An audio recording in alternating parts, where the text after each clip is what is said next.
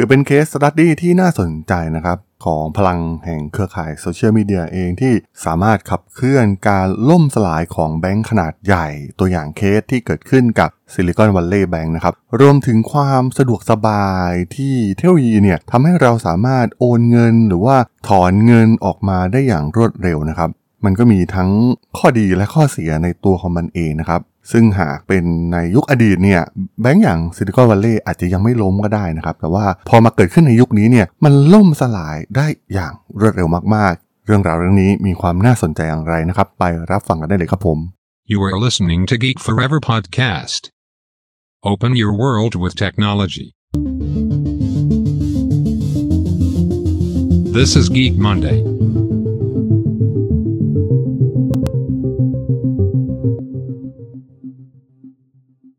สวัสดีครับผมดลธราดลจาก ด.ดล็อกนะครับและนี่คือรายการ Geek Monday นะครับรายการที่จะมายกตัวอย่าง case study ทางธุรกิจที่มีความน่าสนใจนะครับ วันนี้มาพูดถึงเครือข่ายโซเชียลมีเดียรวมถึง tool แพลตฟอร์มต่างๆนะครับที่ทำให้ธุรกิจอย่างแบงก์เนี่ยสามารถเพิ่มความสะดวกสบายให้กับกลุ่มผู้ใช้งานได้มากยิ่งขึ้นนะครับ แต่ว่ามันก็มีทั้งข้อดีและข้อเสียที่เกิดขึ้นอย่างเห็นได้ชัดเจนมากๆนะครับ ธุรกรรมในทุกวันนี้เนี่ยทุกคนสามารถ โอนถ่ายย้ายเงินหรือว่าชำระค่าบริการต่างๆ ได้แบบง่ายมากๆ แล้วก็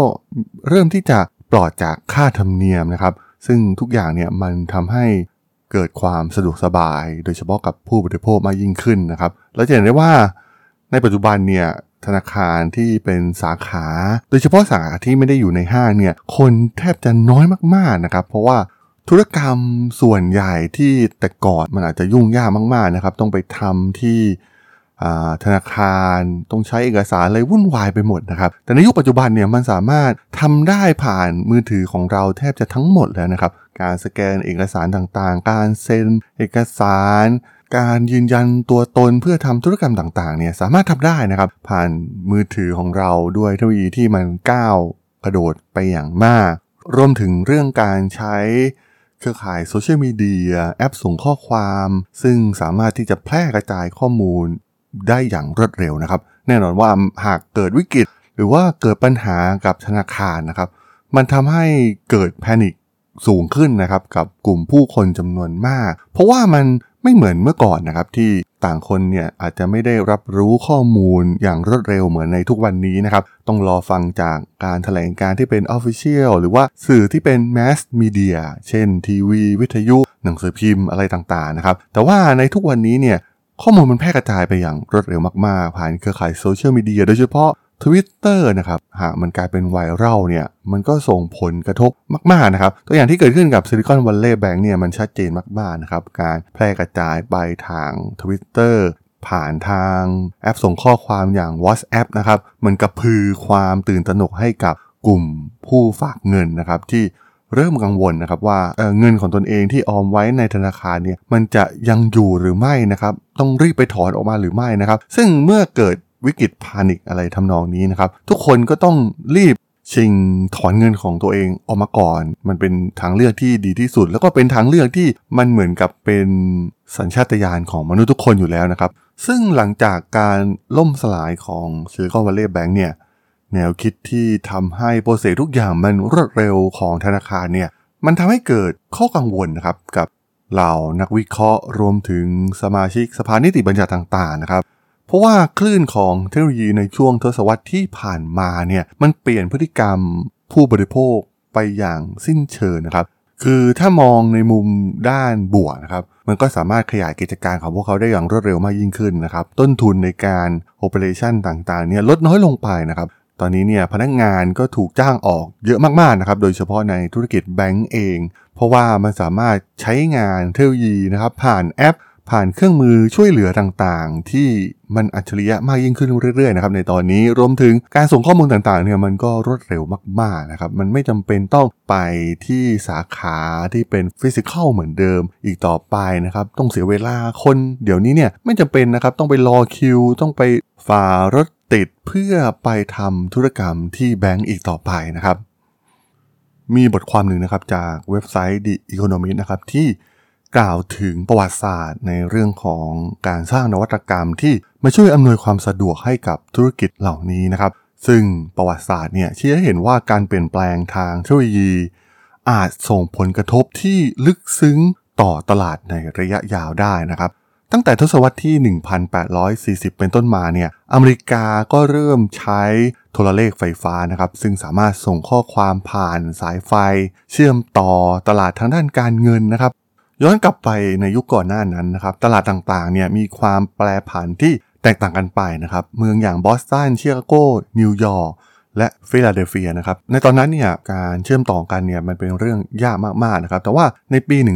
1866 เนี่ยเริ่มมีการสื่อสารระหว่างกันมากยิ่งขึ้น แล้วก็มีการสื่อสารข้ามทวีปนะครับระหว่างอเมริกาและยุโรปนะครับมันมีการวางสายโทรเลขใต้ทะเลนะครับซึ่ง มันทำให้ราคาสินค้าต่างๆ ข้อมูลทางการเงินต่างๆ เนี่ยสามารถเชื่อมต่อกันได้อย่างราบรื่นมากยิ่งขึ้นนะครับ ตัวอย่างที่น่าสนใจนะครับ เช่น ช่องว่างระหว่างราคาฝ้ายของอเมริกาและอังกฤษเนี่ย มีการลดลงถึง 1 ใน3นะครับความผันผวนเนี่ยก็ลดลงเช่นกัน รูปแบบใหม่ของการสื่อสารเนี่ยมีความสำคัญมากๆนะครับในหมู่นักเทรดค่าเงิน นักเทรดอัตราแลกเปลี่ยน ซึ่งตอนนั้นเนี่ยก็เริ่มมีเทคโนโลยีใหม่ในการเชื่อมต่อข้อมูลกันในรูปแบบของสายเคเบิลนะครับแต่ว่าการลงทุนในสายเคเบิลเองเนี่ยมันต้นทุนค่อนข้างสูงนะครับในศตวรรษที่ 19 การสื่อสารด้วยเคเบิลเนี่ยมีราคาแพงและจำกัดนะครับข้อมูลที่ได้รับเนี่ยมีความเสี่ยงที่จะถูกบิดเบือนโดยผู้ที่ส่งข้อมูลนั้นนะครับ โดยเฉพาะในช่วงที่ตลาด panic นั่นเองนะครับ มันไม่ใช่เพิ่งเกิดขึ้นกับโลกโซเชียลมีเดียนะครับ แต่ว่าเทคโนโลยีเก่าๆ มันก็เป็นแบบนี้มาตลอดนะครับ หลังจากนั้นมีเทคโนโลยีใหม่ที่กระตุ้นให้เกิดเรื่องของความ panic เกิดขึ้นอีกนะครับ การล่มสลายของตลาดในเดือนตุลาคมปี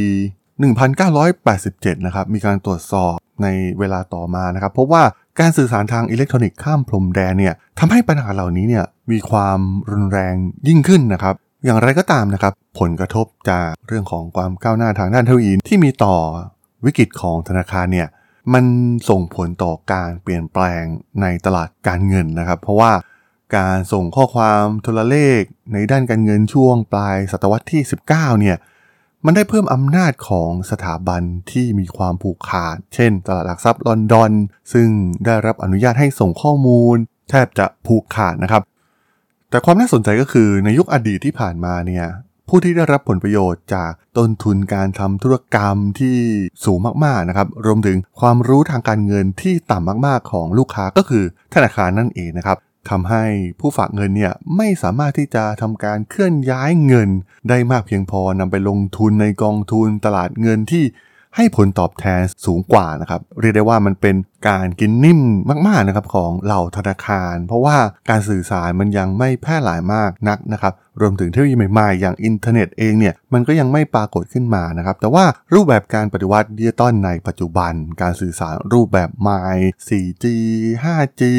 ประชาชนเนี่ยต่างตระหนักถึงทางเลือกอื่น นอกเหนือจากการฝากธนาคาร มีโอกาสมากขึ้นนะครับ ที่ลูกค้ากลุ่มต่างๆเนี่ยจะนำเงินออกไปลงทุนใน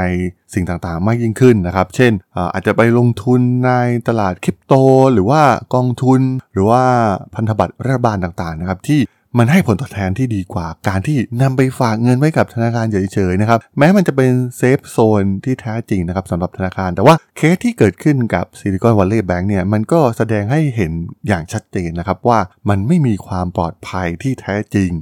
มีงานวิจัยล่าสุดนะครับจากนักวิชาการที่มหาวิทยาลัยโคลัมเบีย ปักกิ่ง และสแตนฟอร์ดเนี่ย ได้มีการระบุว่าแพลตฟอร์ม การลงทุนออนไลน์ ที่มีการเสนอการลงทุนในตลาดเงินกองทุนนะครับ มันทำให้เกิดการถอนเงินของลูกค้ามากยิ่งขึ้นนะครับเทคโนโลยีใหม่เนี่ยช่วยให้เงินเกือบ3แสนล้านดอลลาร์ เข้าสู่กองทุนตลาดเงินอเมริกันในเดือนมีนาคมที่ผ่านมานะครับ แน่นอนว่ามันทำให้ธนาคารไม่มีเสถียรภาพมากยิ่งขึ้นนั่นเองนะครับ ซึ่งไม่แปลกใจนะครับทำไม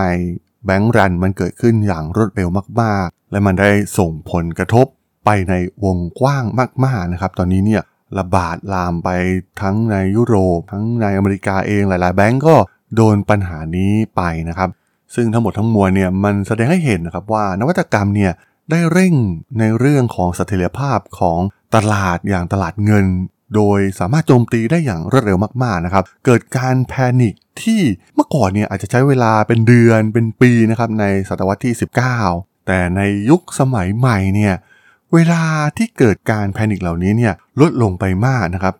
ซึ่งตอนนี้เนี่ยอยู่ในระดับเพียงหน่วยชั่วโมงเพียงเท่านั้นนะครับโดยนวัตกรรมที่ทำให้โฟล์การไหลของเงินเนี่ยมันง่ายมากๆนะครับการโอนการย้ายการถอนเนี่ยมันสามารถทำได้เพียงแค่ปลายนิ้วนะครับมันส่งผลต่อธุรกิจธนาคารอย่างแน่นอนนะครับธนาคารในยุคก่อนเนี่ยสามารถทำกำไรแล้วก็อยู่สบายๆมานานหลายทศวรรษนะครับ แต่ว่าโลกมันเปลี่ยนไปแล้วนะครับ ยุคของการที่ต้องมีต้นทุนการทำธุรกรรมที่สูงมากๆ หรือว่าประชาชนที่มีความรู้ทางการเงินต่ำเนี่ยกลายเป็นเรื่องอดีตไปแล้วนะครับ ตอนนี้ทุกคนสามารถหาข้อมูลในโลกออนไลน์ แล้วก็สามารถติดตามอะไรข่าวสารต่างๆ ได้อย่างรวดเร็วมากๆนะครับ ไม่จำเป็นต้องไปง้อธนาคารอีกต่อไปนะครับ ซึ่งมันจะส่งผลต่อวิธีการทำธุรกิจของธนาคารในอนาคตอย่างแน่นอนนั่นเองครับผมำหรับเรื่องราวของนวัตกรรม หรือว่าเครือข่ายโซเชียลมีเดียที่ทำให้เกิดความแพนิคโดยเฉพาะกับธุรกิจธนาคารใน EP นี้เนี่ยผมก็ต้องขอจบไว้เพียงเท่านี้ก่อนนะครับ